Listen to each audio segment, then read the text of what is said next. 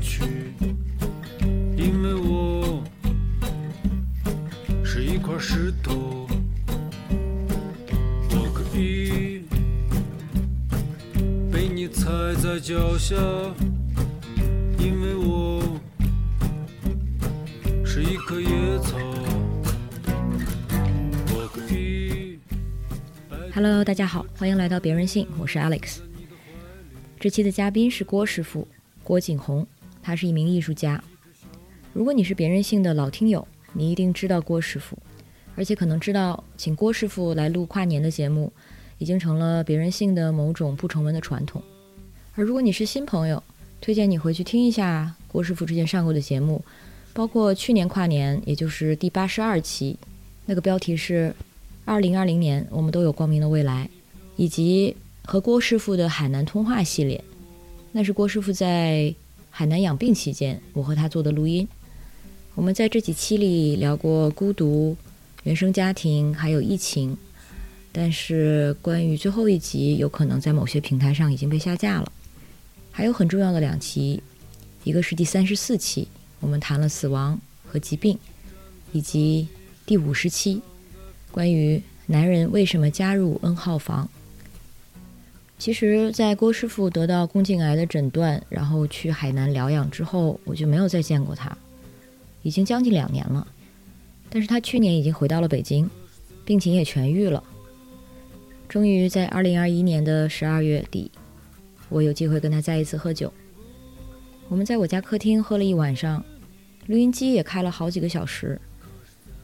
但是其实说的很多话，当时也知道不可能被剪进去。所以有点遗憾的是，最后还是只能呈现一个所谓的进化版。当然，我还是很感激跟郭师傅这次聊天。我知道有很多的听友很想念他，我也很高兴能用跟郭师傅的再一次对话作为2021年最后一期节目，甚至可以陪你跨年。想稍微提醒大家一下的是，这期录音环境比较随意，你会听到我们除了闲聊，还有喝酒和吃炸鸡的声音。不过剪辑的时候，我还是把话题相对集中在了我们这一年的近况，互相的一个状态的交换，还有关于自己是否在成长的一些观察，当然还有明年的一些想法。相信你会从郭师傅惯有的以及特有的丧中，得到某种慰藉、某种共鸣，或者是启发。最后，感谢你二零二一年的陪伴。希望你拥有一些美好珍贵的回忆，但是另一方面，我不会说希望你忘掉那些不好的东西。事实上，我希望我们都能记住今年发生了很多事情，即使他们已经在网络世界里无迹可寻。可正因为这样，我们才更应该记住。我是 Alex，我们明年见。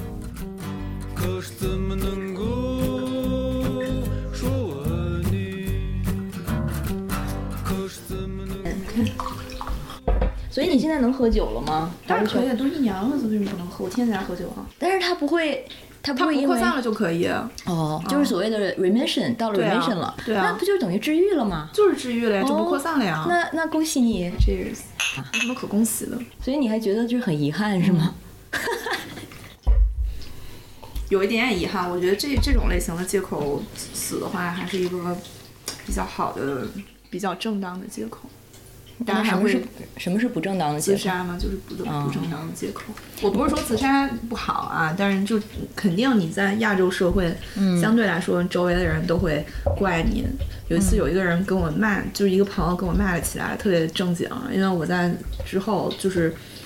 那个怎么说不扩散这件事儿得知之后，我就表示了一定的遗憾，当然是带着一些幽默意味的。嗯，然后这朋友就没听出这个幽默意味，之后他就急了，但是也跟我没有那么熟，他也急了。他说你啥？他说：“你说这个话，你怎么一点儿不负责任，不考虑我们的心情？”我说：“我考虑了你的心情，我跟你一个月才见一次面，那你会怎么样呢？”嗯，对啊我还以为他会说你不替你爸妈想想。他也说了呀，他也说了好多类似这样的话。但是你知道，一般就是这种跟你不是特别熟的人，他才会愤怒。Interesting，嗯，他不是因为关心你，他是因为他自己怕死。或者是觉得这个东西这样做不道德。用的是道德标他。觉得不道德，还是他潜意识觉得自己害怕自己去面对这样类型的不道德（引号不道德）对，嗯可能的确会让很多人不舒服吧。这么说，就让他不舒服了呗。我后来一瞬间就体会到了，嗯原来人可以这么怕死，就怕到别人都要要求别人，强行要求别人。对你必须好好活着，必须为了活下去而开心。妈喂啊！你之前是是宫颈吗？对对，呃啊，不扩散的意思就是不会导致其他的癌了。反正目前我的情况是这样，但是我也不好说，因为刚刚在车上跟你说的就是我师姐的这个情况，嗯也是没想到的，她还是一个，呃，手术都手术了，她也切除了嘛，然后切片儿也，就是她其实前期的时候跟我的情况是一样的，就是手术也做好了，哦，它是她是乳腺癌，对，然后什么时候的事儿？她这个是五月份儿，诊断出来的是五月份五月份到现在就就扩散了。就 ICU 了。OK，嗯，但是中间也是，就是切片儿显示也是 OK 的，就跟我之前的情况是一模一样的。OK，然后前两天就突然就 ICU 或者什么，所以这个我不知道怎么说好。但是我觉得我自己的心态是，的确比较难受了，你知道，就是应该说对，那是，你这不也会被别人难受吗？我当然难受了，但我不会拽着别人说，就是你要好好活下去。我这师姐特别有意思，你知道，就是大学的时候，然后他跟我说，他是我们就是这这些特别。怎么说呢？就是小孩儿中间第一个发出这种天，就是说一个天问式的这种结论，让我一下觉得这个人人格好光辉。嗯，他当时就是说那个，你你记不记得，就是十十几二十年前的时候，当时那个谁，安吉丽娜·朱莉和 Brad Pitt 领养了好多个，嗯，就是那种非洲还有柬埔寨的小孩儿。对，然后我师姐家就是在寝室就说她以后就是她已经打定主意，就是不会生孩子，她能生她也不生，她就要去领养别人的孩子，嗯因为她觉得都已经有那么多的小孩儿那么惨，然后就是生下来没人养什么的，她为什么还要去生一个？然后这个这个话。但是，我就觉得他人格很光辉，但是我没有琢磨清楚到底是怎么回事儿，因为我当时属于一个那种就是，嗯、每天除了画画就在喝酒的人，所以我那时候你多大？二二十，哦二十、好小。对，他他们寝室就有一个一个姐姐，另外一个姐姐，我们系的，然后山东人特别传统，嗯，当场就跟他展展展开了一番辩论，你知道吗？说你怎么那么自私呢？奇妙的是，总是这些人很生气，特别生气。但是关你什么事呢？其实，然后我在旁边我就和稀泥，然后我就跟那个姐姐说：“我说你想生你多生两个嘛。”嗯，啊，不是我不是说我自己，我就是说他，他一点不为他父母考虑一下。然后我说他父母万一也愿意呢？你怎么知道他父母愿意？啊，你我就我问你，你父母愿意吗？你父母现在就是愿意，他也是假愿意。我们今天下午在那个，就是下午在那个艺术空间的时候，其实刚好还聊到，就是很多人都觉得胖女孩应该就是你就是以以以自己为耻的，你不应该在公共场合张嘴吃东西，你不应该讲话，你不应该占用任何空间。所以当他们看到一个快乐的，然后大快朵颐的胖女孩的时候，他们会很生气，就想说这是为什么呢？或许就是因为就这些人他们存在，他们就撼动了这就是这些人他们心中的某种秩序。其实他们生气是因为自己这个害这个秩序就受到了松动，而或者他们觉得凭什么我要这么努力的就用这个规则，但是你你却可以不管。再我再说一个比较刻薄的，我觉得这个你说的是一点。再一个就是，我觉得其实大多数普通人，他其实本身就是那个胖女孩本身。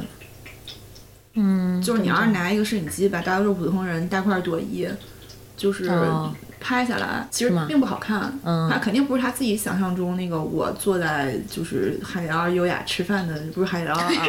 不是海底捞，我坐在一个 fine dining 优雅吃饭那个场景，大多数人都是坐在阳，就是对吧？都是坐在那个那个都是坐在海底捞。对海底捞或者是麻辣烫之类的，就拍拍出来是很难看的。我以前就是拍过一个，就是食堂，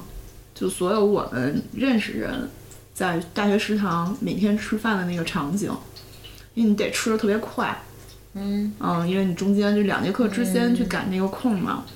然后我把那个好多拍下来之后，拍了一个星期，后来放出来，我发现连我自己都没法看，你知道，就没有一个人啊，连我们著名的帅哥美女们，没有一个人是能看的，就是非常扭曲。嗯，对，而且在你自己完、完全没有任何的自我意识的时候，没有，你觉得你自己吃的特别特别好。我以前特别为自己的那个吃饭礼仪感到开心，就是像什么，我从来不在别人面前跨过别人去绕，就是夹那边的菜，然后我那个汤从来都不会滴到滴到面儿上，然后还有什么叉子都不会有声音，然后用汤勺都不会碰底儿，嗯我自己特别特别开心这个，嗯，觉得自己家教好，你知道，就后来拍出来发现自己就像一个。像一个那种就是，就是你知道养猪场那个抢食儿那猪一样，但是那个时候你被拍的时候还是有自我意识的时候，没有啊，就是我就是啊，对你当时说被拍的时候，我都以为自己已经有自我意识了，哦。我还跟旁边比如同寝室的人。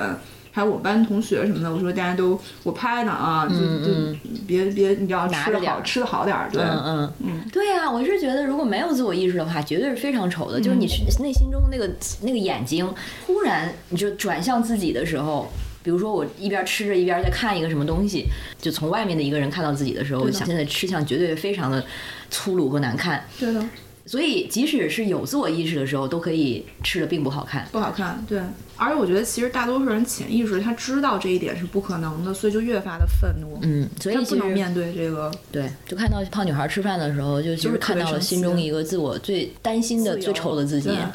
哎，我小时候有点有十来年、二十多年，也特别能吃，然后也吃的比正常人可能多一两倍什么的。嗯，反正最后就不幸的得了萎缩性胃炎，但是你那个时候是有任何的诊断吗？不算暴食症吗？就是普通的多吃是吗？普通的多吃。哦嗯，因为有段时间就是在长跑队儿嘛，哦，然后每天就是训练量太大了，然后他等于每天让你差不多一千五跑个三个，哇，嗯，然后还得蛙跳什么的，就是你能跑长跑哎？我长跑超好，真的，因为我我肺活量很高，我就生在高原，不是哦，OK，我记得我小的时候肺活量好像也还不错，嗯，但是后来就开始抽烟了嘛。啊，你会有创作的时候特别抽特别多吗？有会，因为太累挺了，就是非常的，我我特别今年，哎呦，我今年真是绝了，我觉得就是又添了一个新添的，就是呃颈椎三级钙化。然后他钙化之后，他带着所有的就肩胛骨、腰之类的全部肌肉劳损，感觉就是什么样的症状呢？就是疼啊，非常疼。就是我可能每个礼拜都得去王宁医院做理疗、做推拿，也没什么太大的用处，就是一个心理安慰，你知道。然后人家说最管用的，医生说最管用的是你游泳，我就不会游泳。啊，游泳不就水里的田径吗？没错，只能说等稍微就是温暖一点儿再去学游泳。嗯，那现在确实挺疼的，就只能是画画，每三十分钟、二十分钟，然后就站起来，稍微活动一下。瑜伽什么早就不管用了，你知道。吗他一开始说让我去举铁，然后试了一次课，然后我觉得严重的拉伤我的背肌。我觉得健身房还是可以试一下。我也是今年又重新回健身房了。上一次的时候可能一年多以前，我那课都没用完。但是这次也可能是因为现在不用上班了，啊，有时间了，给自己一个出就出门的理由，基本上。而且开始现在能享受它，是因为可能也是因为这个教练存在感不是那么的强。你知道，有的教练就是让你觉得太逼逼是吗？情绪上有负担，啊，就太热情还是太怎么样？就跟他可以做成一个，我不用用力过猛，他也不用用力过猛，所以这一个小时的时间，其实我就什么都不用想，而且我都是下午去，下午没什么人的时候，所以基本上就是从可以从比如说我正在一天中进行的一个日程中抽离出来，这一小时其实就是有一点冥想的作用。哦，OK，然后身体上的话，做完之后肯定会比去之前要大开很多，完全不能说爱上了 健身房，还是负担，但是没有那么大的负担了。关键是你知道，的确结束之后会感觉很好。我相信肯定会的，只是健身房确实存在一种我不是非常能接受的气氛。即即使我觉得我本身而言，我说出来这话没有一个人相信。我说我我说我是一个爱运动的人，我说出来谁也不信。直到有一次，就只有一个同行在跑步的时候，在在那个四德公园碰见了我，直到把口罩摘下来。不敢像在这里见到你吗？天啊，你在跑步？然后说是啊，就是有什么特别不能相信的？就可能可能大家印象中我的我就是一个特别颓废而躺在沙发上的人。对，没有白天的人，没有白天的人，对，其但其实我我我作息相对来说非常规律，我还以为就是你这两年因为生病才这样的。我一直以来作息都没有非常的混，哦你知道，只有周六周日可能会稍微放一下。我约事儿、约吃饭、吃喝玩乐都约周末，嗯，我就跟他跟一般人都说，哎，咱们周末吧。人家说你又不上班，你有什么周末周日的？对啊，为啥呢？就是自我规训的一一步，你知道，需需要维持这样一个这个 structure 结构。不然你你其实要不然平时很多东西确实完成不了。就是、反正我觉得画画这个事儿的话，如果嗯、我有朋友是从晚上呃从下午四点画到凌晨四点，这个作息我其实以前试过，但是非常非常累，你知道，就是。你到十二点以后，我觉得我那个脑子已经跟不上了，就是完全完全都不转了，所以我必须得从比如说早上十点半起来之后吃点东西，然后到中午吃完一个简餐之后，到晚上五点半 OK，那真的是一个正常的上班时间哎。是其实我也是凌晨，我这是得找没有人的时间，嗯、要么就是十二点夜里午午夜以后，然后还有一些人呢，像大学的一些教授什么的，或者是一些也是一些作家，我知道他们是可能四五点钟起来，但是反正这我真不行。对他们的逻辑都是为了那那两三四个只属于自己的时间，就别的全世界都睡觉了，但是这三十个小时属于我。所以对我来说，我又做不到早起，我就只能是掏晚上的时间，但我又做不到少睡，我肯定要保证八个小时对对以上。对的，像他们有些人，你睡三四个小时就行了，那就我是现在完全不行。嗯，嗯。但是说那个刚才说那个 gym。我也没想到有一天会成为健身房相对的一个 regular 的客人。嗯我之前对那个环健身房的环境就感觉非常的陌生，非常的离我非常确实有点难受，很抗拒我对我挺抗拒的。我不是说去了，真不是一次两次说出来这话。我之前那个、那个泰拳的那个那个拳那个拳馆。我现在就是那个卡上还有二十多次，它什么时候都都可以用，因为那卡太贵了。然后我那么喜欢那种就是对抗类的项目，还有那个田径类项目，我都不去了，因为那个环境它真不是说是一个一个两个私教神经病的那个程度。我们教练都挺好的，就是有太多真的有太多人，他不是说我去为了运动的，哦，他就是为了去拍 vlog。我觉得现在拍 vlog 的人也太多了，你知道？所以对我就关键就是对我来说，这个不同，比起我上次上个阶段没有没有完成的那一系列课，那个时候和现在都是要找人最少的时候去，我就直接会问教练，你们这什么时候人最少？但是你在上班的时候，你不可能做到下午两三点钟去，那当然人最少的时候，所以我就会捡晚上在他们关门之前九点到十点。但是很多人跟我想的也是一样的，这些社畜们九。点到十点去，对，但是最多的还是六点六七六到八点之间，大家下班以后。对，所以我现在就可以完全找一个，甚至可能一点钟啊什么，就是最多的时候跟三个其他的客人共享一个健身房。啊，健健身房，对我我因为是请的私教，就是每个人一个教练，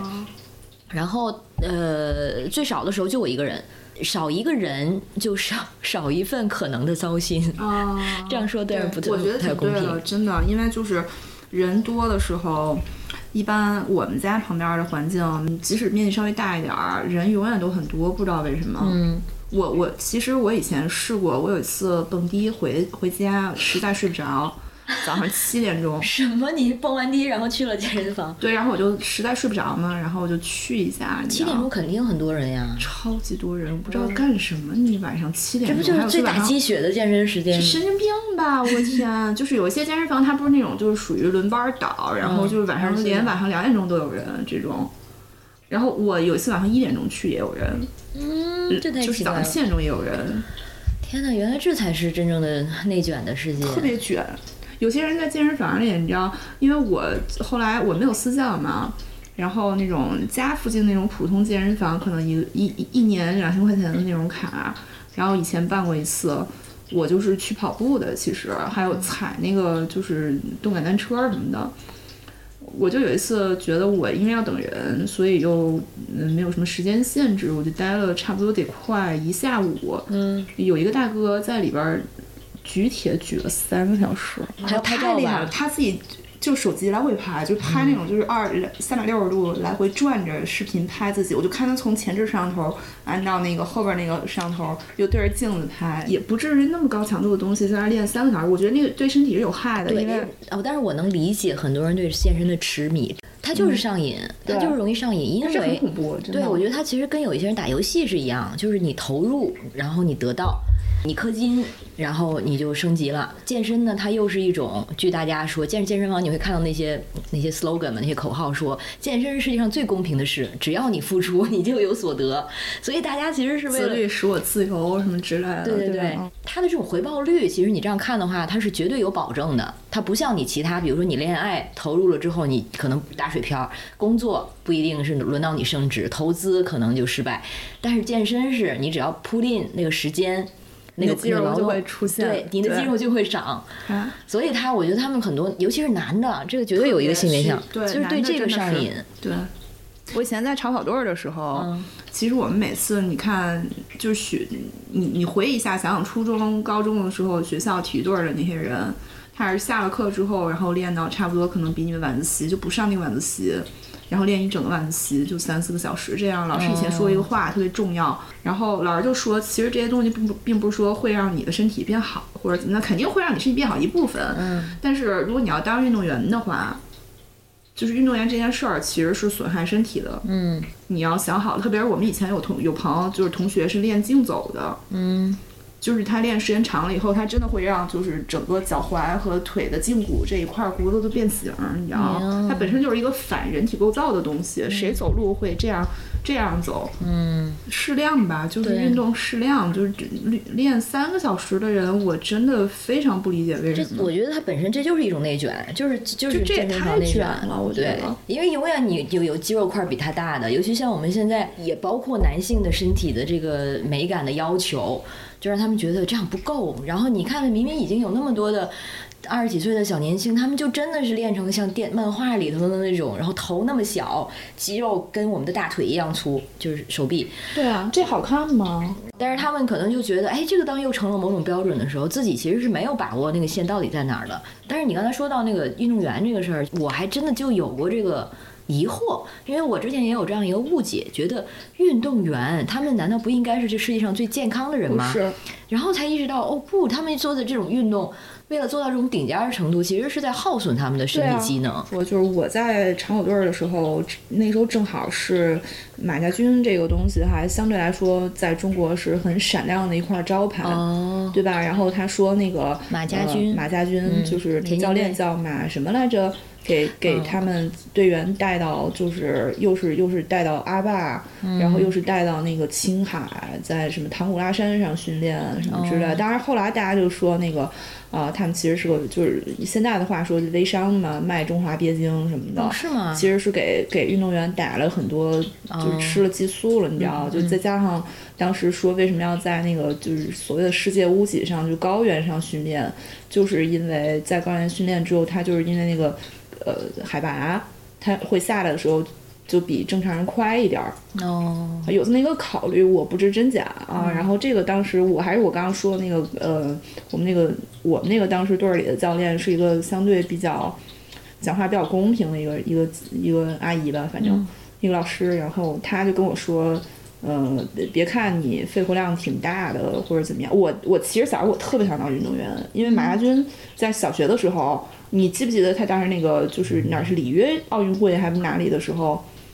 就是他一万米第一名，把黑人运动员甩到了后边快半圈儿那种，我各种激动，你知道吗？就是 对各种激动。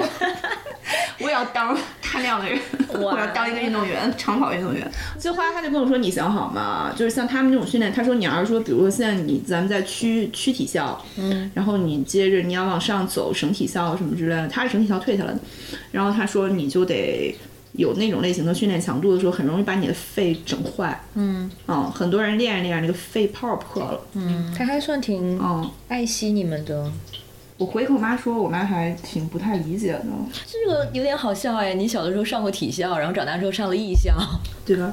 然后曾经还想当运动员，然后现在成了艺术家。对吧？嗯但是哎，体校这种事儿，我觉得好多都都都达到过呀，真的吗？很正常啊。没有，一个班你们班至少三四个、五六个体育生吧？no 没有过，没有那么多人吗？小学的时候是有体育班的，是一班都是体育生，就是我们年级的十班和十一班，嗯，就最最后那两个班，然后都是比起同年级的要个儿高出一截，而且头发永远是黄的，因为游泳，哦。其实是游泳班，两个游泳特长班，然后基本上就是那个时候年级的男男女神吧。因为他们你想到小学六年级，他们其实已经发育的很好了，嗯。然后总是头发被那个就是。池里的那个水漂得很黄，然后又就抽了就抽的很细长，男女生都是那样。当时，而且他们跟我们不是在一个校区，所以他们偶尔会回到这个校区的时候，我们就是一群矬子，小学生小朋友，看着一群就是青春偶像走过的感觉。哦好吧，我也没抽条啊，我甚至没发育，你可以了吧？你就是我哪可以正常身高啊。也没有到一米七五啊。哦，我妈当时想挺好的，咱当不了运动员，至少可以当超模。哎呀，你小时候这些对未来的展望，真的不不是像我们这种只能想一想以后啊，当个记者吧。都你小时候都是运动员、模特这些吗？我我还有一更好笑的没跟你说的，就是这、呃、小学六年级的时候带我去箍牙，那个时候箍牙还算一个比较新的概念。嗯因为我妈是一个超级时髦的人，你知道，就是任何她自己时髦不成之后，她就要在我身上卷一下那种。就是那个医生就说，她其实没必要箍，你知道，我就两个门牙有点往里，嗯，没别的。我妈不行，必必箍，因为将来她要是拿诺贝尔奖的话，站在讲台上发言，不要丢中国人的人，中国人民的人。然后我当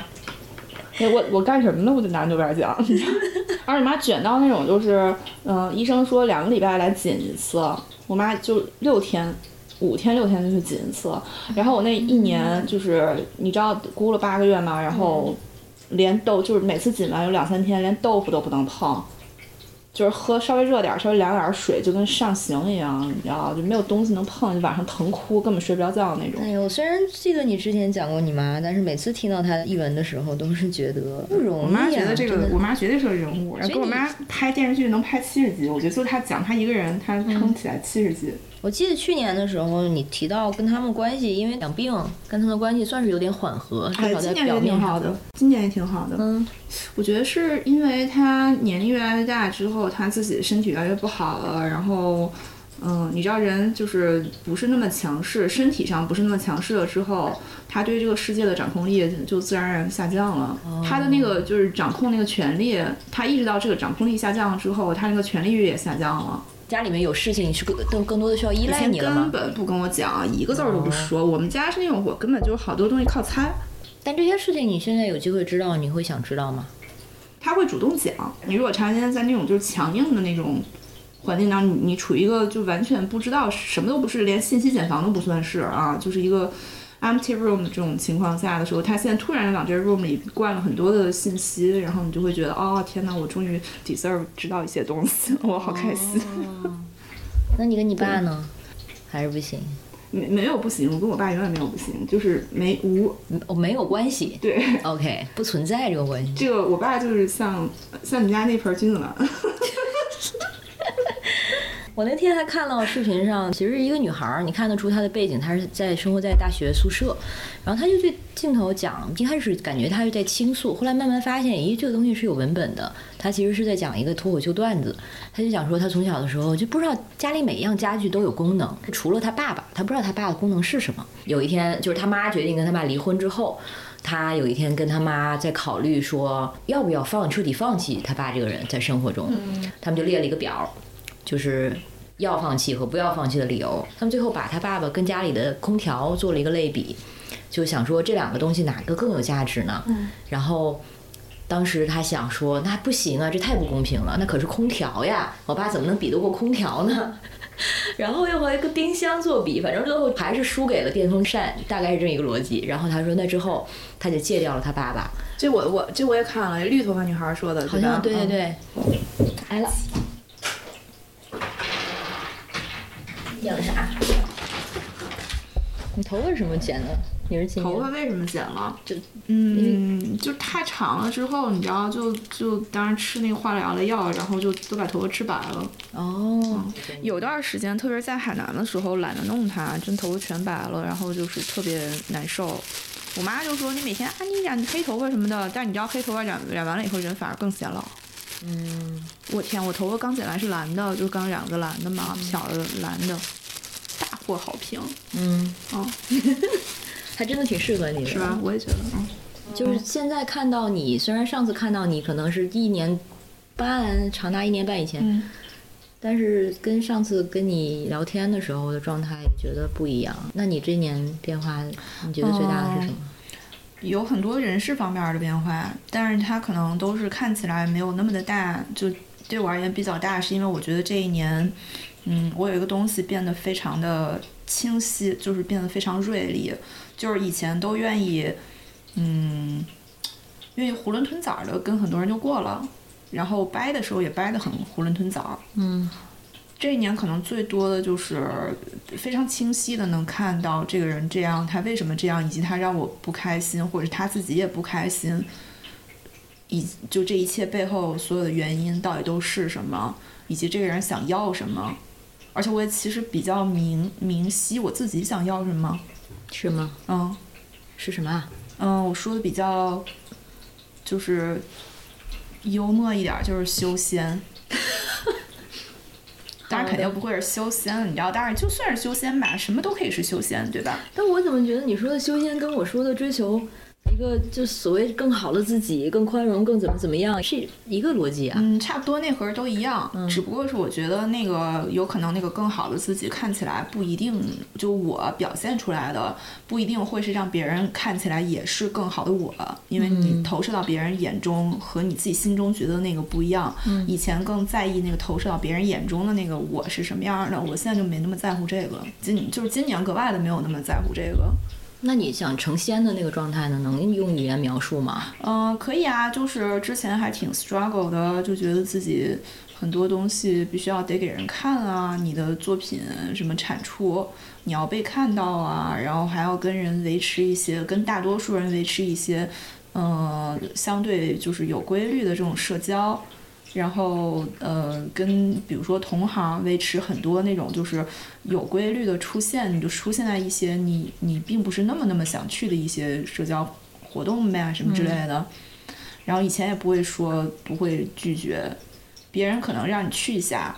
就是你谁谁说啊，我们这空间什么开幕你来吧，我觉得可能是别人想让我去，但是今年可能就我不想去今天，嗯嗯嗯，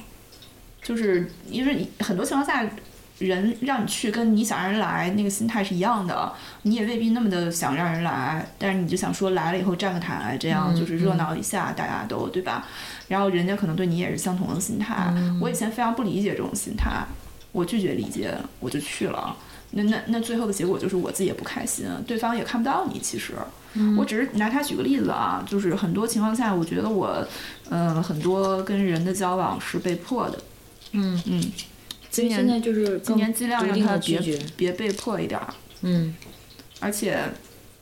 以前觉得，哎呀，人怎么能跟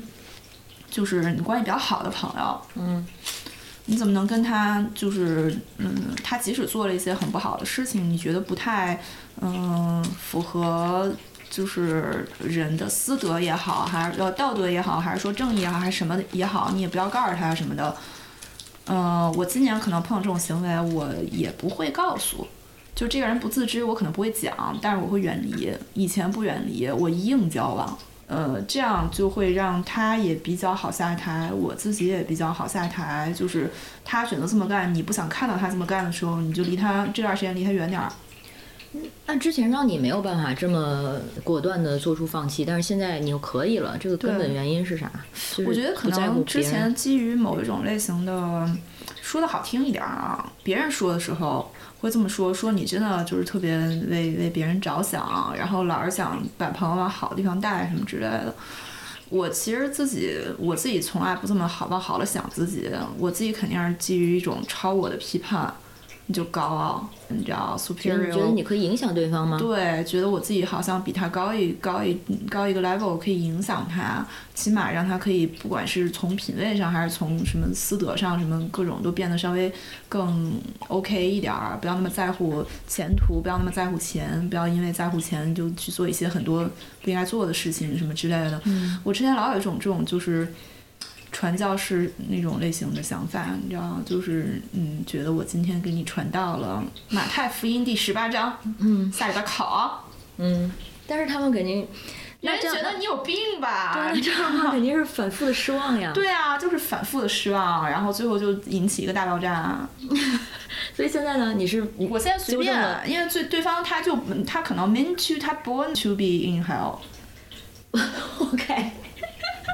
你并不是因为觉得他也是正途，而是觉得你就不管了，你就下地狱吧。不是不是，也不一定是他，因为有可能我们都生活在地狱，这也说、说不清，你知道，有可能这个地狱有好多种不同的形式，然后也没什么天堂地狱之分，就是大家就可能就这样，就在这个空间这些，我不是说宗教类型的这个事儿啊，所以是说你没有那么强的救世主情节。没有了，OK，嗯。我好像曾经也有过一个阶段，嗯，对，也因为这样子招致了很多误解，还有我自己的委屈。嗯，就是很委屈。我觉得我其实也可能就不太想让自己太委屈了，你知道吗？就是真的很挺难受的，我觉得挺多情况。嗯，但是那曾经你你对这种状态应该也是有所需要的吧？既然你在做这样的事情，你想让人跟你亲近啊，人是群居动物，你老是想让一堆人形形色色的人都围绕在你旁边，想让别人看到形形色色的人围绕你旁边，对吧？所以那时候证明什么？你还是在乎别人眼里的你。嗯我现在就随便，嗯，嗯，明白。这一点上，我也是这两年，有有一个对，还是比较大的改变了。我我上一期节目还是上上期，就是和一位也是跟我同年的一位姐姐，嗯聊聊到年龄吧，然后我就说了一句说，我就今年有一种相对比较明确的觉得自己长成了的感觉。当时没展开说，但是我后来想一想，这个长成了的感觉，其实并不是说我忽然觉得自己特别的好，而是只是觉得自己不用再那么在意那些不好的东西。就把不好的这些东西都摘除了，就不用再在意那么多没有必要的东西。嗯，我现在有点这样，有这个感觉。对对所以其实你的一个好的状态，都不需要说是多少的外界的加持，只不过是你需要把外界的那些负面的东西去除。我觉得是，就而且是你自己往往里走的相对比较深的话，我觉得我现在这个状态，它也不见得是一个多么值得拿出来，就好像拍 vlog 的那个 vlogger 们。那样拿出来说，哎，大家这就是我最好的自己哦，你知道，你也要做到你最好的自己，肯定不是，没有人在你你盖棺定论之前能敢说，盖棺定论你都未必是你最好的自己，而且什么是最好的自己啊？嗯对吧？我只能说以一个修仙两个字儿来抽象的去总结一下这个东西，就是怎么说呢？就是终于不用再往外看了。嗯，嗯，我觉得这一点蛮重要的。对对对。就是你喜欢的一个事情，我现在当然还有一个别的呃疑问，就是一个难题没有办法解决，就是个人感情问题没有办法解决。但是在就是我要去在这个世界上是一个什么样的 position，我以前还不是那么的相信，不是那么的觉得这个世界是一个培养舱，就是一个模拟舱，然后一切确实像王阳明说的那种，就是花闭眼花花花闭，然后睁眼花开。我以前没那么相信，我现在越来越信这个。说玄乎一点儿就是这样的，确实是你刚刚说的那种，就是你想让它发生，它就发生了。嗯它不发生，就是因为你不想让它发生。嗯，那你对你刚才说的这个对世界在世界中的位置，自己在世界中的位置，这个具体是什么意思？我现在就觉得，我个人就是这个我所处的这个 universe，嗯，不假外求。嗯，而不是说就是我必须得去配合这个 universe 做很多东西。就我往里的话是这个 universe 的所有，我如果一味的往外伸展，比如以前我是一个特别卷的人，我不仅卷自己，我还卷别人，嗯对吧？就是等于那种，你看肯定你上学的时候最讨厌那种类型小孩儿，你知道吗？就是来回卷。是你妈妈。啊，像你妈妈？哎，很像，很像，非常像了。因为我妈有点那种，就是她是光没卷成功，她只能卷我，我可能卷成功了，所以就可以卷别人。就来回卷之后，就有人，好多人，就是相对来说，就是真的上学的时候，我觉得人缘真的不是非常好。呃，老师周一的时候，老师看创作了，我一个人拿一百张，所以那旁边就看着你干他妈什么？你在干什么？你知道，就是大家大家没有周末生活嘛，都画个二十张，你画一百张，你让我们怎么活？你知道，就是我有点这种这种意思。但是我画了一百张吧，我现在还会画一百张。但画一百张肯定不是原来那个心态，原来就是我知道你肯定画二十张，那我必须得画一百张。嗯，所以还是相对于一个他者，对我自己才怎么怎么怎么样。对，嗯，所以这个还是我觉得还还改变还蛮大的，真的。明白。而这个是一个你看不出来的改变，就除你自己以外，没有别人知道。对，但是能够外现出来，外现对外现出来，其实就是 平和。其实是就是不是对你个人的评价，嗯 我可能也是我，因为就是这两年好像觉得自己，嗯，就社交模式上变得所谓自如了。但这个自如其实不是因为一个技能上、技巧上的增长，其实就是因为对一些不必要在乎的东西没那么在乎了。嗯，对然后你保有一个彼此真诚尊重的一个底线，对，但是同时可能我可能在表达中没有透露出、流露出我对别人的某些期待、某些要求。嗯，你给我的我要，你愿意跟我分享的，我很呃 appreciate。但是同时，其实这种状态也是一个，就是对自己的边界其实更明确吧。我觉得这个对这个太重要了，每个人都叫着说，就是我们必须得明确一定的边界什么之类的。但是你知道，就是我个人觉得，很多情况下，如果光跟着就是嗯。公众的文字类的东西，或者是什么，嗯嗯，就是主流类的东西去设立那个所谓的边界的话，那个边界只能是看起来越来越跟你自己越来越没关系了。嗯啊、对这个边界设立这个边界，不是说真不是说我我就什么呃，我男朋友今今晚不回我电话，我就要把他给拉黑什对，或者是这不这样的。对，然后或者是就学会 say no，学会 say no 是其中的一部分，但是真的不老是那么 say 简单。no 啊，对，对，我觉得是一个很很微妙的东西，就是要必须在每一个细节、每一刻、每一个时刻、每每一个呃小事儿、大事儿发生的时候，针对不一样的人，然后做出那个相对来说让大家都觉得最 OK 的一个 solution。而且你拒绝他的时候，还是得就是非常有理有据。对，但是我还是觉得，其实这就是所谓的外向体现出来的部分。或许根本上还是对自己更有更有底儿了吧，对，就没有那么多的怀疑，对对然后不用用别人的对你自己的反馈，然后去左右你的决定和自我认识。我觉得是，一旦你发展成这种时候，嗯、你才能够给别人一个最，也不能说是体面，就是一个最可以说，对我最对，就是一个最体面的对对待人的方式，对就不至于去像去奚落别人，就让别人感觉到被奚落了，被嗯被冷待了，被刻薄了，就不至于是这样的。对，就是那个跟人沟通的一些方式，就是我说的，它其实是很多时候是技巧上的，但是如果你是由内而外的，就是你自己内心其实没有那么多的对抗或者是敌意或者什么的时候，他自然就不会表现出来。跟人肯定是这样，但是虽然虽说如此啊，我觉得就是另外一一方面而言，我觉得我还是对自己跟自己有挺多纠缠的。嗯嗯，但是这肯定是有的，而且我觉得你越往里走，是那个纠缠是更多的，就更深的。但是好多人可能其实就，或者我觉得是大多数人吧，就是止步于那个我要跟自己纠缠那个门口的，是的，嗯，对他不想看，他也在渗透到我跟其他人的关系里。嗯嗯比如说我跟老马的关系，我的已有伴侣的关系，还有我在乎在意的一些人的关系。嗯嗯，然后我的确其实是一个不太宽容的人，嗯，虽然可能我就是做播客的关系，宽容，哎，对吧？我做我做播客就和展现的自自己跟平时的自己其实并不一样。然后有的听众就评价说，我是一个非常温暖的人，非常有爱的人。从我的播客的表达中，会得到让人觉得温暖的力量。这一点我其实不惊讶。就比如说我跟你的对话中，因为我跟你的这种 chemistry，我肯定要选一个比你更中立的一个位置。但是这可能并不真正代表我在现实中哦可能的看法。看，所以呃做播客的 host 的时候，我可能会展现出比我个人其实具备的更多的温情和哦 understanding 和理解。嗯和对别人的宽容，这个在现实中并不一定是这样。我知道，所以我看到这条评价的时候，我就会觉得，如果他说的是觉得，比如说觉得我呃我是一个比较不错的对话对象等等，我觉得啊、这个我接受。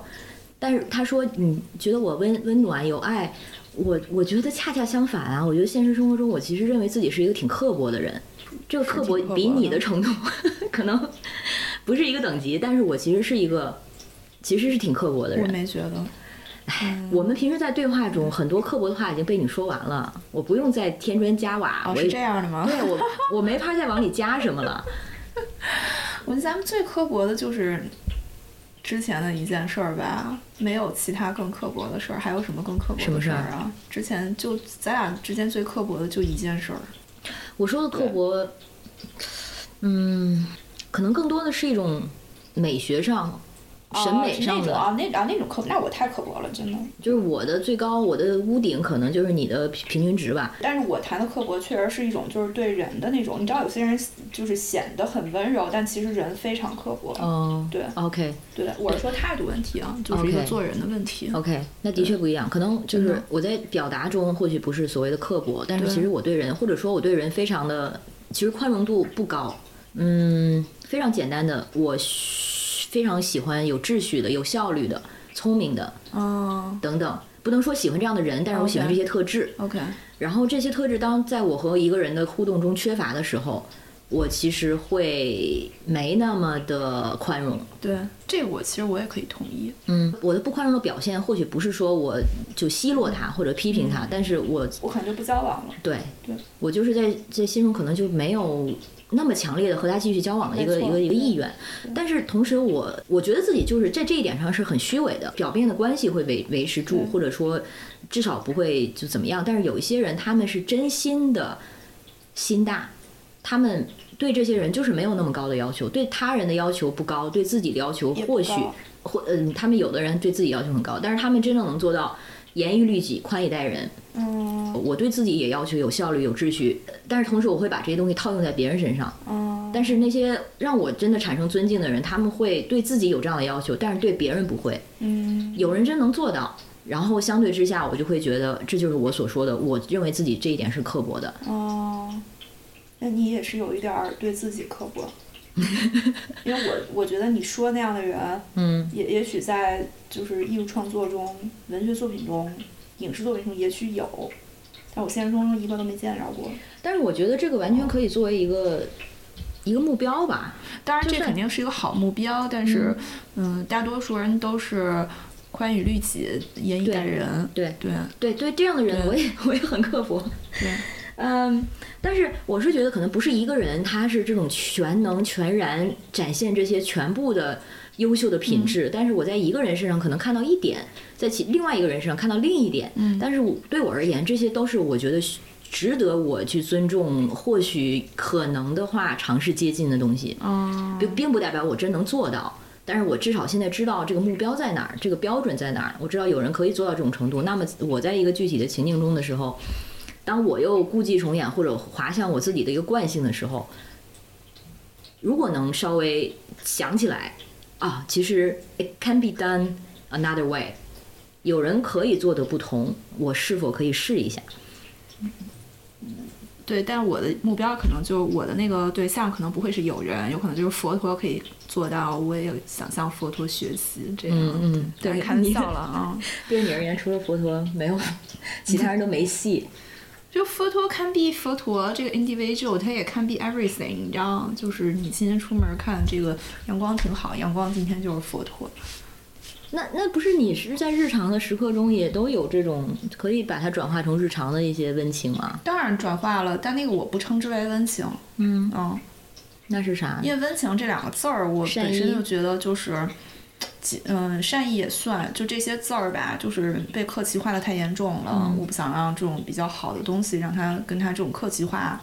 沾上沾上边儿，那如果不用这些词儿的话，就用阳光好吗？叫啥？阳光，阳光。今天可以是阳光，明天可以是炸鸡，哦，对，OK，所以你明白我的意思，就是明白了，当然明白了，嗯，太明白了，真的。你会，比如说到了年底的时候，就算是不做一种什么书面的年终总结，但是自己有机会可能会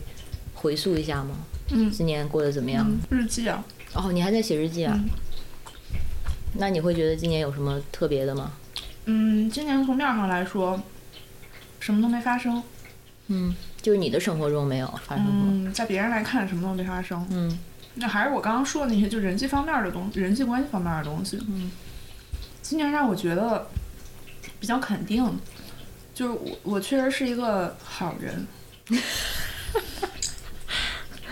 恭喜你！我很好奇，之前有什么让你自己觉得不是这样的？很多呀，就是你在跟任何情况下，比如说你说完坏话了，哦，然后就你会自己回家之后特别对关系闹掰了，然后自己回家就觉得我我是个烂人，对我是个烂人这种，明白。对，真的，这种情况也的确是为什么我说好像今年觉得养成了，因为我那天意识到好像我很久没有过，因为好像哦是有一期跟鸟鸟就是新的那个脱口秀的一个演员，嗯。然后他的那个人设就是社恐，然后他的那个第一个段子让人大家印象很深的就是他到晚上的时候还在想说我今天说什么错话了，我就会这样以前，嗯，我后来我才想起来，我也会曾经，但我已经很久没有这样了。然后我现在好像就真的这东西当就是我说的那些生活中一些负面的东西拿掉了，并不是说生活中新添了什么好的，而是说这个东西拿掉，对然后我才意识到哦，我现在感觉觉得舒服，或者觉得所谓 I have arrived，或者说我长成了。并不是说我变成了一多好的人，而是就是觉得这些不舒适的东西很久没出现了。虽然不舒适的人还是总会出现，嗯但是它影响我的点并没有很大。嗯我以前要反刍很长时间，今年就觉得远离嗯，而且是不是自我消耗的时间也会更少一点儿比？较少，可能我最多自我自我消耗的东西在还是在做东西方面。嗯嗯，对，较真儿还是留给自己。没错，你要是再让我把那个做东西的那个精力再消耗给别人，我有点消消耗不下去了那种。明白。我今天其实也是会人际上，啊，虽然我刚才说好像很久没有发现这些人际上的嗯不愉快的情况，甚至得到一些反馈，一些好像相对新认识的朋友觉得我在社交上是非常如鱼得水的一个人，哎，也会有人这么这么说我，是现在吗？还是以前？就是现在。当然以前有可能会有，但我不知道确有没有那么确定啊。现在是真的会有，嗯嗯，对，我就觉得其实我没有更用力，没有，我反倒就是因为自己舒服了，没错。所以展现出来的就是所谓的一种嗯从容嗯，别人就说就是哇，你真的好自如。啊，对嗯对。但是还是发生过一件事情，也是有中间有一些误解，然后还是和当时关系其实算是蛮紧密的一个工作伙伴发生过这样的一个摩擦，然后 fall out，就关系掰了。这的确是对我来说很多年没有发生过，但是我这个事情发生之后，的确让我还是有有糟心，然后让我想起，也是因为这件事情才让我想起，哦，以前其实这种情况发生的频率高很多的。对的，然后，但是这一次对我消耗就没有那么大对的，它还是让我会糟心一一阵子。但是我反复去回想我当时做的事情、做的决定，我知道这个东西可以啊、用另外一种方法解决，但是我当时出于一些原因，我回到当时那个情况下，我还是会坚持同样的事情。嗯，那因此产生的彼此的。嗯，负面评价、不谅解，或者说可能分崩离析，真的可能就是我就是简单理解成无缘，就没办法以。前也想这么想，嗯，但是现在发现，他不是说我想理解无缘，我逼着自己去理解这是无缘，而你那事儿一发生，今年就马上就知道无缘。嗯，是的，或者可以说我在可能对他做出某种反应的时候，我知道这个缘分可能就到这儿了，所以我才会做出某种表达。对的，嗯，这也是今年非常重要的一件事儿，我觉得，不然的话，如果我们还活着，实际上我们这个年龄啊再往后走，如果我们还活着，对呀、因为就不好说，你知道吗？就是再往后走，正是一个要开始出产，真正的开始出产东西的一个，嗯。对吧？一个、嗯。一个阶段要来了，嗯之后的十年，嗯这是我今年非常深的感受。我以前干什么都没有很顺手，我今年真的，嗯、即便上那么那么长时间美院，我也不觉得画画很很顺手。今年就很顺手，写小说非常顺手，我今年也有这种感觉，对？吧？假设以后我们接下来十年都是要出产东西的，先不管它这个出产的东西会不会让你达到一个什么境界，或者是会不会让人看到什么之类的。嗯如果一直保持像之前的那种心态，你还要在别人眼里看自己，嗯然后还要保持一种别别扭扭，就是紧紧张张这种这种状态的话，那之后的十年将一直在，就是你的你的出产的作品东西都会陪葬给这种情绪。嗯，我之前没有想过可能对这些中中间的相关性，但是我的确觉得我今年就是我所谓的运气好，但是他啊，但可能我没什么运气好啊。不不，但是他其实我所谓的运气好，并不是说在外界这个世界中，就是比如说如何的上升，或者如何的这个啊。功成名就，但是就是自我状态会觉得，我自己觉得就特别的顺，甚至在自我的创造力这一点上，我甚至有一种最后一道封印被解开的感觉。对，然后这种状态就是。对我来说还是有点很新奇，嗯然后我会觉得啊，我之前没有意识到，但是我其实可能之前是有这个封印在的，嗯嗯嗯，但是可能有些东西真的你是要到了一个就所谓的彻底的独立的状态的时候，你没有任何这种掣掣肘或者任何的制约条件，比如说你要为公司考虑，你为公司的安全考虑，为公你的言论的这个边界考虑，这些都没有了。然后这个的这个有一些内在就本来不不知道的东西，它就真的触发出来，而且这些是基于可能在这之前十几年的积累，嗯，就会觉得怎么不停的有东西冒出来，好像它是有一个质变的哈。嗯对嗯，我是觉得确实不是像我自己小时候想的那样。嗯，对对，所以原来是可能跟这个也是有关系的。嗯所以我所说的可能长成了，虽然它可能表现起来是，也有一方面是呃，就觉得可能创造力或者是这个自己想表达的东西变得嗯特别的充分，然后呃，对自己这方面能力也更加的确信，但是他的底部的其实因果关系不是因为长成了而这样，没错，而是就是一切都是相辅相成的吧。我现在觉得，嗯，好有意思哦。真挺有意思的。我觉得以前是没想到会这样了。嗯，而且可能所谓的向内，它也不是一个结果，嗯，不，它不是它是个状态，我觉得，嗯，对。然后如果到了就是在这个状态待得够久，然后那些创造力的，然后表达上的，然后人际关系上的这些东西，就会自自动的归位没错。，嗯虽然不想说那么玄学，但是有时候的确感觉是这样的。我以前特别害怕自己一个人待着，我以为你挺 OK 的啊。嗯，我差看起来而已，嗯但是我其实挺内心还是挺怕的。就是像周末，如果两天三天都不是连续每天晚上都有人约的话，或者组织不起来什么事儿的话，我超级焦躁。我现在就随便，嗯，对就，虽然还是会有一些那种就是嗯。最好什么东西都 follow routine，你知道，就是我的工作也 follow routine，然后最好玩儿也 follow 一个 routine 什么的。但是我确实能理解，就是嗯，整个世界到对我现在就是特别接受世界就是随机的，嗯，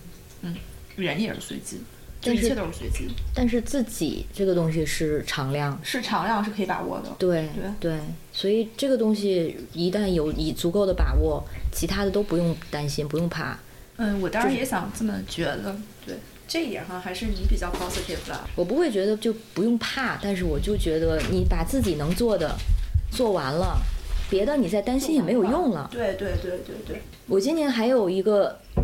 嗯、可能尤其是九月份自己出来做了之后，这一波过来的业务也好，还是新的连接啊等等，它可能并不是有持续性的，嗯但是它就是让我觉得反倒更有安全感。嗯然后呢，还发生过一个小插曲吧，就是中间也是之前合作的一个对象给我推荐了一个基金的一个申请，然后我没有预想可能走到最后一轮，但是到了最后一轮，他可能是十个人选五个，我没有被选中，我还挺感激最后这个结果的，因为当我走到最后一轮的时候。我当时已经觉得有点儿不真实了，你就觉得我今年就可以这么走运吗？就让我觉得有一种一种错觉，就就就觉得自己好像无无所不能的一种错觉。然后这个错觉最后在没有得知没有入选的时候，就是让我清醒过来了。嗯，因为那一阶段就是让我觉得这些东西好像就是我没有做什么，然后就是他们就自己找过来了，哦，就是有一个什么冥冥中的一个磁铁一样，把这些东西吸引过来了。但是其实现在自己明白，并不是说你真的一下子就开始绽放光芒，就是因为可能你自己往内的东西做足了，嗯这个积累到了，然后这些东西它就会自然的发生。嗯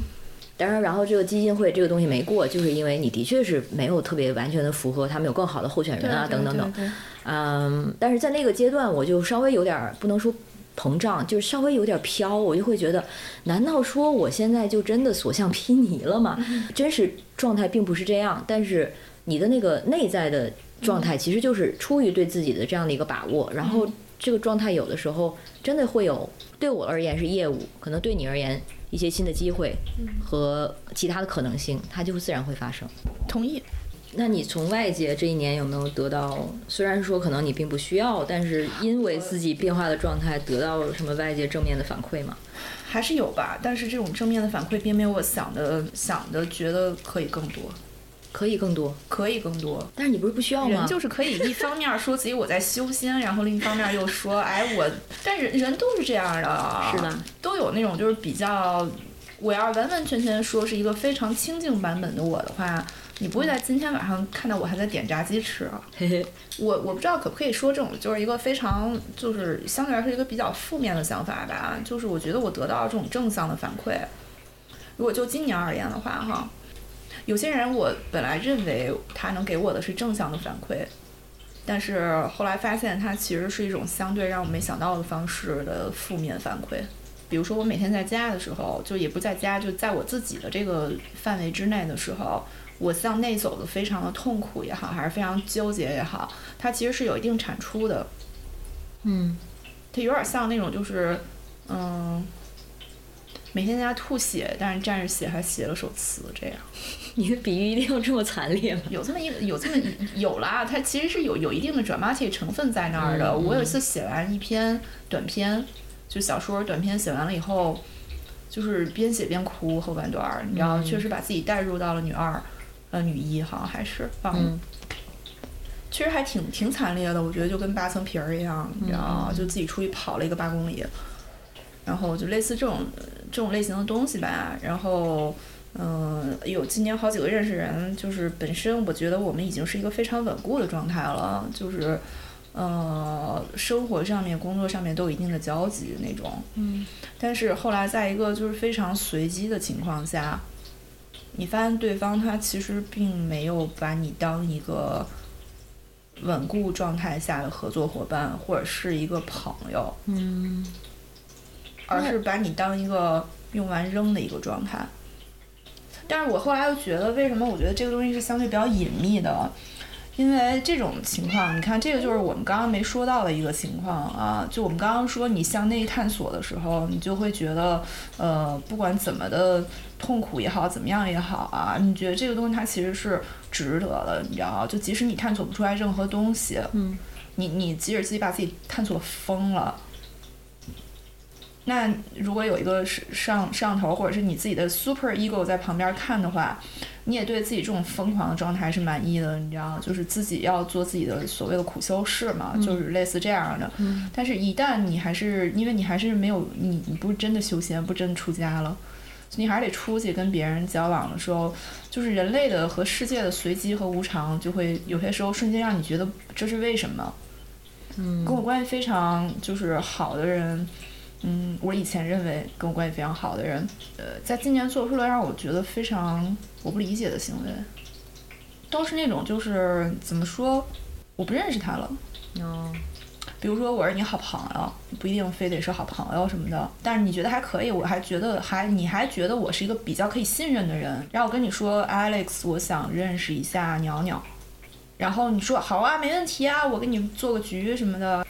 然后你你马上你就发现我跟。就是你在想去叫鸟鸟的时候，就 either 我或鸟鸟都不告诉你我们俩要合作东西了，哦，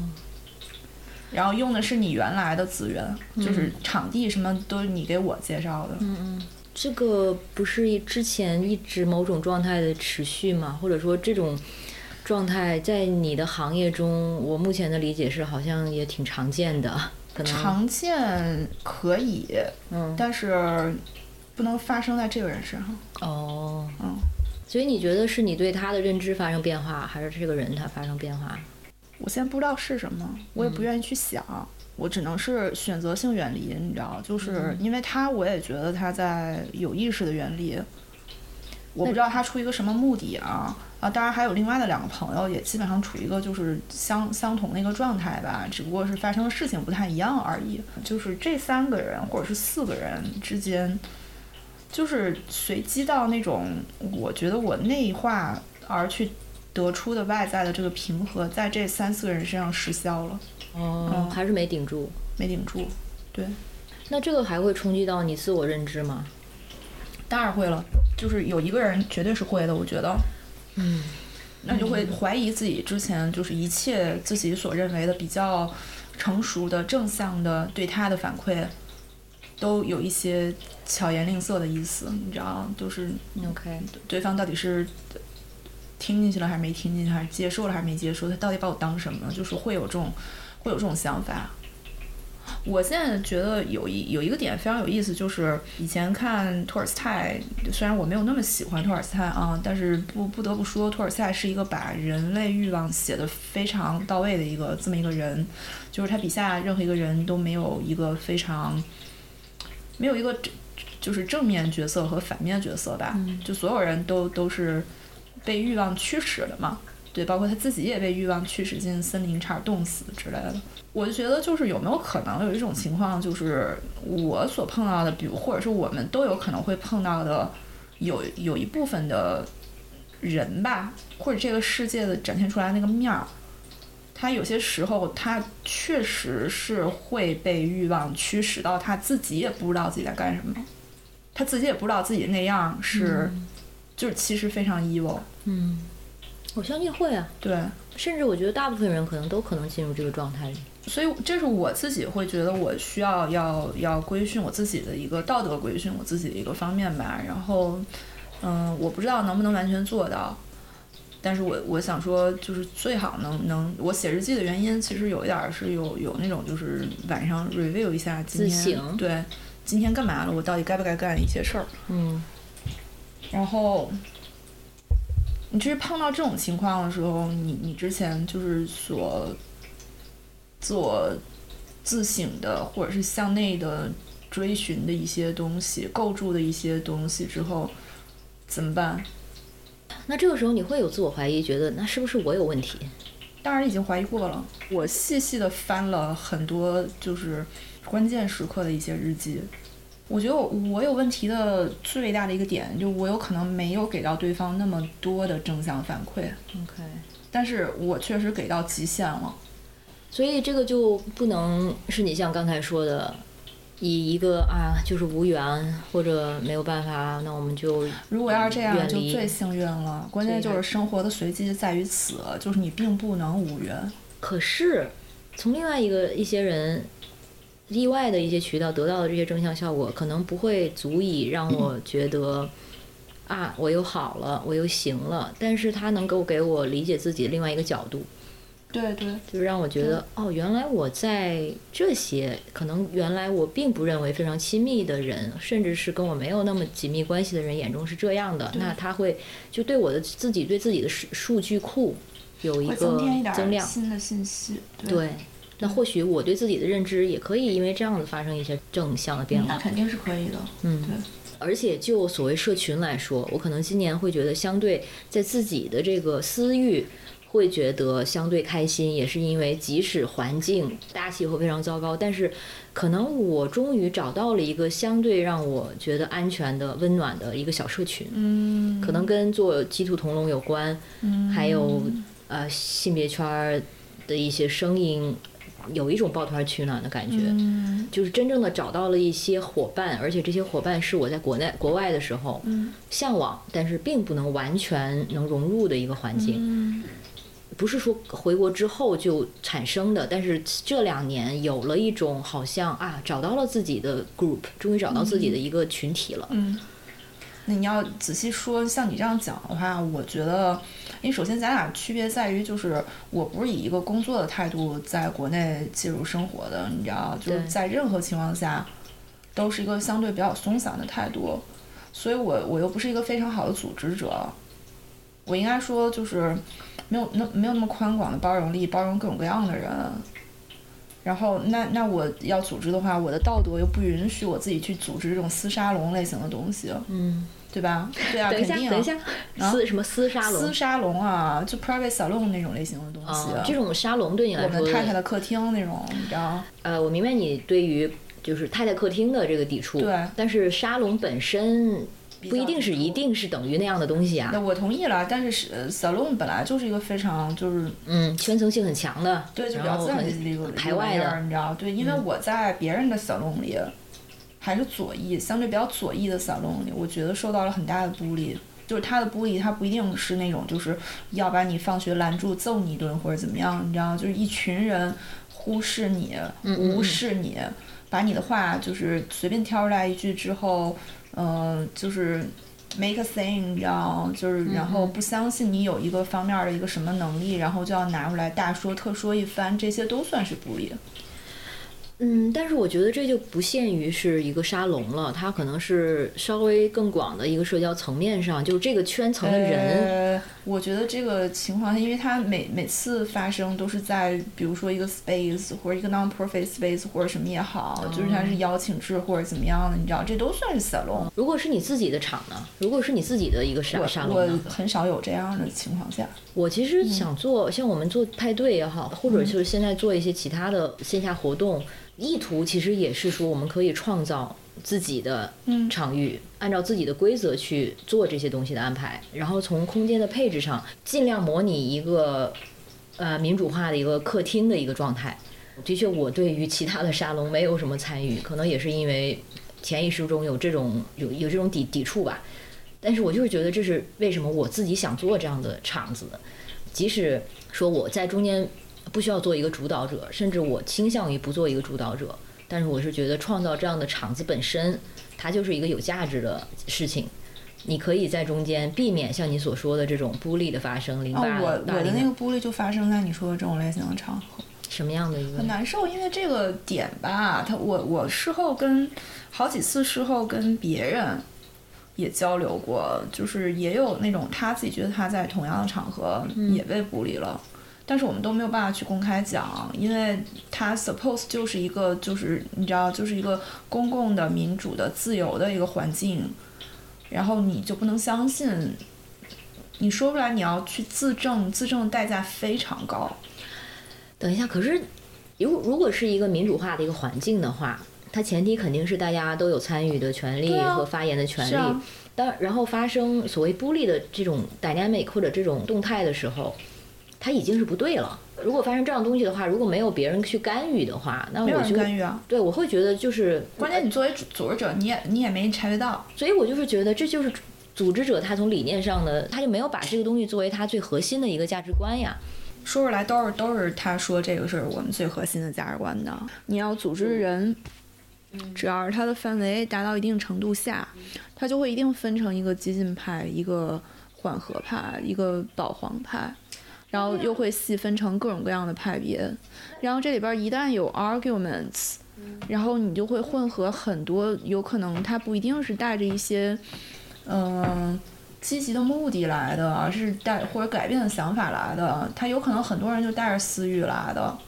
肯定有这样的人呀，对啊，我们永远没有办法控制。对，你怎么去就是尽量的避免这种类型的带着私欲，但是面上又就是伪装的非常，也不是伪装吧，他自己有可能都不知道自己在伪装。我今年还需要一个很重要的东西，就我觉得很多人，他真的不是说我在伪装一个什么东西，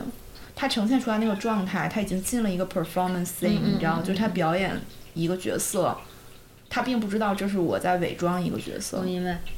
所以这个你就没法讲了。在线上也是这样的呀。啊线上就是呃，说一个题外话，就是前一阵子不是一个呃尼日利亚的一个挺著名的一个作家，现在都生活在美国。然后他他在自己的网站上发表了一段一篇文章，标题叫《It Is Obscene》。他其实描绘的就是三个故事，其中两个故事就关于他曾经的两个学生，嗯因为他曾经做的一个言论，他说的就是 trans women are trans women，就跨性别女性就是跨性别女性，她们和顺性别女性就是固然没有共享。一些生命经验，我们要体察，我们要察觉到，并且就是 acknowledge 这种差异性，其实这这才是对 trans women 的一些尊重。然后他在现实中实践中，他是非常尊重 trans rights 跨权的。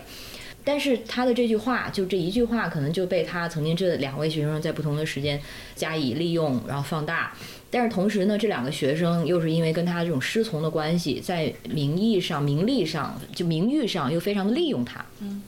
然后他就会指出，我们现在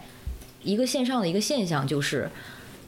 可能尤其是现在部分年轻人，这个是在西方的语境下，他们很多时候的表态，或者说他们所谓体现的那种 ideology 那个意识形态，只是最新版的、最新版本的、最 up to date、最时尚的、最为正确的一个版本的意识形态。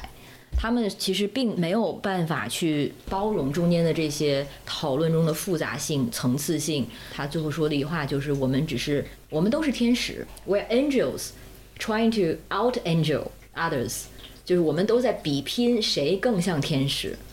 然后所谓的 goodness，所谓的善意、好的这些东西，都是一个 the appearance，就是它 goodness 的一个表象而已。然后我我读了之后，我其实我。某种程度上是认同的，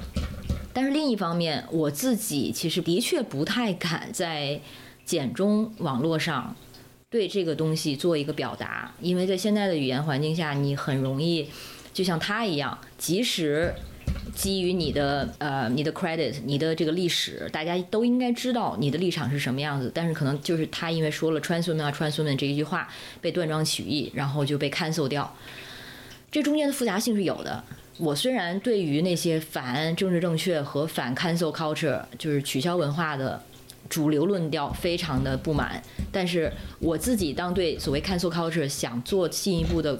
思考的时候，我其实也会担心自己说的话会有一个反噬。刚才你在说啥来着？我说这之前，呃，人在伪装一个角色的时候，他并不一定知道自己是在伪装。对，所以。我的确就对普遍意义上大家对自己的这个美德，所谓 virtue virtue signaling，对自己表达美德，自己是一个好的有道德的人这种现象，就是有所察觉的。但是有一个前提，就是我刚才说的这一段故事，它其实是是是，其实它是在一个美国的一个语境下，你不能把它照搬到国内。不能说我们就因为我们比如说国内的跨权跟美国的跨权的何止是十年、二十年、三十年的一个差距，所以不能说把在美国的现在这个对于某一些正确语言使用或者所谓语言正统性的这种现象照搬到国内来。但是你说这个现象也的确存在，就是一些人他很会说漂亮话，嗯，而且他最在乎的就是说漂亮话，这个不能体现在他实际中的这个实践中，和他具体做了什么。对。但是回到我们说的这个空间，一个沙龙也好，还是一个派对也好，我还是想去相信，一个沙龙如果它的设置是足够充分的，或者说它是有足够的这种 alarm 或者警报系统的，它是应该对中间的所有人参与者都有足够的保护的。所以当你说的这种可能呃倾向于或者接近于霸凌的这种现现象出现的时候。就应该是有东西可以去 set off 去这个触发这个这个警报，然后能够引发一个让所有人都能够平等的交流的这样的一个机制。因为在这样的一个环境中，观念不同的人他肯定是有的。我们想做的其实就是基于差异化，大家做一个。交换不一定能够所谓求同存异，但大家能交换，而不是一个有权力差的从上而下的一方，就一方觉得自己是所谓正确的或者是有道德的，对另外一方的挤压。如果发生这种情况的时候，我还是会觉得是这个空间的设置本身是欠缺的。我个人还是会更希望能够尝试对这一点上有纠正。但是本身我对比如说沙龙也好，还是线下空间也好，我还是抱着希望的。我是觉得，他如果说这样的空间还不能发生这样的，没有这样的交换的可能的话，那我们还能做啥呢？这咱俩不一样的地方，你知道，我比较不想去，也不说不想吧，确实也不能，也没这个能力去全方面的对人做一个很好的预设。我对人预设基本是上来是负面的，现在，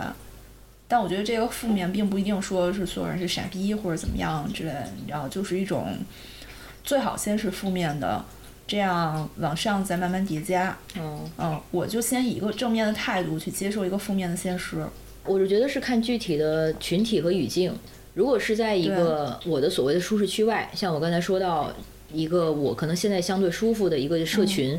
在这个社群内，我的确是 assume the best of people，、我是以善意的出发点去先认识人，即使可能一个人他在某种情况下做了让我觉得不那么妥帖的事情，我仍然是觉得，如果我们经过沟通能达到某种共识，伙伴那还是伙伴，伙伴是最珍贵的。但是如果是出了这个场域，比如说这个沙龙本身，它其实没有绝对的这个怎么说这种身份的统一性。这个沙龙可以是大家可能基于任何一个共同的身份加入进来，这个共同的身份可能就是你们有这个共同的身份，但是在其他的身份上是有所差异和不同的意见的。嗯那如果是这样的一个空间的话，我是的，不会去 assume 人家就会共享我的性别的观念等等。啊，因为我觉得我的圈层已经相比来说是比较包容度相对来说比较高的了，哦就是不说包容度啊，起码说面儿上说话这个包容度，你知道？就是大家还是会愿意说。在大面儿上，我刚刚说的你可能没理解到的一个点，是因为我没说这个具体的东西，它这个事情它是什么样的，你知道吗？就是，就比如说平时吧，我就是一个比较爱打扮的人，对吧？我不是说因为一个场合打扮一下，一个场合化个妆，平时不化妆那种，我任何场合都打扮一下，都化个妆，我就自己开心嘛。然后有时候可能就是穿衣服啊，或者是那个打扮就比较夸张，然后比较露或者怎么样的。嗯呃，在这个情况下，会让很多人，我后来才意识到，他不太能 assume 我是一个有一定专业程度的人。嗯他可能觉得我就是个亚逼或者怎么样，所以他基于如果他认为你是个亚逼的话，他就会对你有一些他认为是玩笑类的东西，嗯，但这个玩笑类其实非常的触犯我，就是非常冒犯我。玩笑类的是指什么？人比如说这么告诉你吧，就是你今天来我这个 space，几个人就是这个组织者的或者是朋友，知道你会弹古琴，大家可能是谈的是就是这种就是嗯跨性别权益啊，或者是那个劳工权利啊什么的。突然大家可能有点冷场吧，就是谈的时间太长，有点冷场，就跟你说，你弹一段吧，你弹个古琴，嗯哦，没琴，你在你在本上画个画个谱，你自己弹一会儿，你哼一下。这太难想象了，到底是什么样就的是这样的事情。然后你可能就说，心里想说，我又不是你们花钱请来的粉头，我不是你们买来的戏子，我凭什么给你弹？嗯，然后我不弹，我我不表演，人就有什么不能表演的？还给他倒点酒，这太奇怪了。真的。嗯，还是看咱俩这个界定标准不一样。很多情况下，我可能确实在这方面界定标准会相对比较刻薄，就是大家可能不觉得是一个什么，因为那其实有可能可以是一个玩笑化的场景，就是好多人就就就随便就做个小游戏或者是怎么样就糊弄过去了。我就我一定要一定要让他变尴尬。每个人还是需要一个这样的自己的客厅啊，需要自己舒服的，然后知道不会有这种这种东西发生的一个场域。可以是我自己在那儿，我自己的客厅，别来别人。可以啊，啊，对啊，不要来，真的。其实可以理解成，比如说我们做 G two 等等，它其实是我对个人空间的一种延伸的尝试。那还是很多人啊，所以你还是就是挺包容度挺高的。但是关键是这个东西它，我认为它是我的一个场子，所以我对它也有一定的主控度。然后我对中间就发生，如果发生这种情况的话，我肯定也不能够容忍。嗯，所以并不是可能并不一定，如果我在你那个场合的话，我可能并不能够处理的更好，我也并不能够就更能忍受。会比较生气那种。嗯，可能只是我是就还是回到一个很 shelter，因为我不光是不出门，而是我把出我出门可能参与的场子都变成我自己的一个啊场子的延伸了吧，啊不一定成功，啊 OK 可能思路是这样的。OK，嗯，你会觉得对二零二二年有展望这件事很傻吗？不会啊。那你对二零二二年会有什么展望吗？嗯，现在说展展望比较夸张吧，我因为已经有两个项目是要马上落地了嘛，嗯嗯，然后希望最好不要砸锅，然后细节方面也希望尽量少一点儿扯皮，这样就展览吗？对，然后其他的尽量希望还是再能有点儿东西，就是能希望呃最好把我二零二三年也确也确认了，你知道。嗯就因为我们都是那种就是提前很久就确确定了这样，嗯然后工作方面儿希望跟另外一个朋友，他是个拍电影的嘛，然后跟他我们俩说要拍个小短片儿，但是我不知道他是说的真假吧，我还希望还是挺希望能落成的。嗯就这个要是能落成的话，其实我是有点想转拍电影儿那种，就是画画肯定还是照画那种，但是比较想拍电影儿，因为觉得拍电影儿的话，嗯、我有点想出圈儿，不是因为想出名，嗯而是因为在同温层待的太腻了，嗯，就是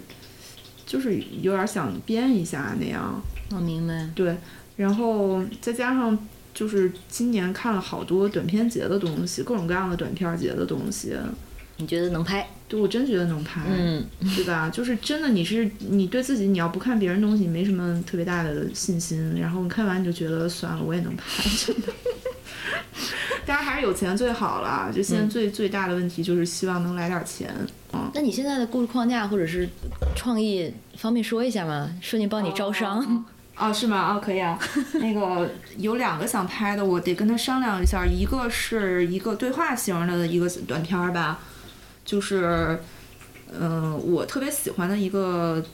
形式，不说是内容。之前陈翠梅有一个，就是有一个马来西亚女导演，然后叫陈翠梅，然后她有一个小短片，就是拍的一个室内对话型的，三个人好朋友，四个好朋友，然后在对话过程中生发的一些比较。激烈的这种吵架也好，还是说各自回忆的一些不堪的东西要崩溃了也好，类似这样的事情，我想拍一个室内对话类的这种就是冲突类的东西吧，但不是纪录片。不是纪录片儿，都是两个都是故事片儿。好的。然后第二个是呃一个小说，就是我一小说是写海南的，就是海南拆迁的，就是东北候鸟老人那种，那个还有点想拍一下。对，我刚才想问你，你今年说写到的小说，嗯这个有可能转化成其他的东西吗？还是尽量想发一下比较好。你写的小说是跟海南有关吗？嗯，只有这一篇是跟小海南有关的。哦，还有一篇，还有一篇，还还有两篇，因为那两篇是从两个主人公不同的视角写的，嗯，那三篇是有关的。我觉得跟海南还应该就是还是有蛮多其他可以写的东西的。所以你现在其实最想尝试的新的领域就是拍片儿。想拍片儿，真的非常想拍，虽然是很多人都在打击我，因为费钱嘛，也是短片儿是没有钱的，你必须得自己拿钱。对，嗯，希望明年展览能卖一卖，然后我就能拿点钱，这样多少吧，多多少少的卖点钱，然后再再不知道再再从我妈那儿骗点儿。但是对，说到就是做片子这件事情，我也是这两个月忽然就是有了一些冲动，就像我刚才说的，感觉好像创造力的某种闸被打开了。之前就是觉得我这个不是我的领域，跟我没有关系。但是现在慢慢发现，其实它可以发生一些融合，因为嗯你是艺术也好，还是拍摄，其实都是一些技术上的东西。嗯但基本上理念的东西，你如果有创造力，你是完全可以通过你想选择的媒介去表达的。嗯嗯，所以我其实明年想做的事儿，就是也是包括写小说，但是是写 没法说出来的一种。呃，然后现在脑脑子是好多 idea，虽然觉得这些东西你可以把它称为一些黄色垃垃圾、黄色废料，嗯但我就是觉得好有热情，好想写。然后还有我做视频，嗯、就是做了播客这么久，也想做一些突破吧。虽然觉得之前觉得做视频媒体形式上很受限。首先，你的制作能力、嗯制作水平，然后就最后的呈现的质量，然后还有想传达的理念。但是就是现在就是觉得想玩儿玩儿和不呢，嗯，当然最大的愿望还是明年速死啊。的确，那就什么都不用担心了。嗯，道理上我是还是觉得没死之前能干点啥干点啥，嗯尽量能就能做就做，嗯，否则的话自己也不会开心的。对，虽然干了也不开心。哎，我还想问他那个脱口秀好说吗？呃，开放麦现在还挺多的，在他，我觉得你可以尝试。我太想说了，在哪儿？他们他上。可是怎么能够说我爱你？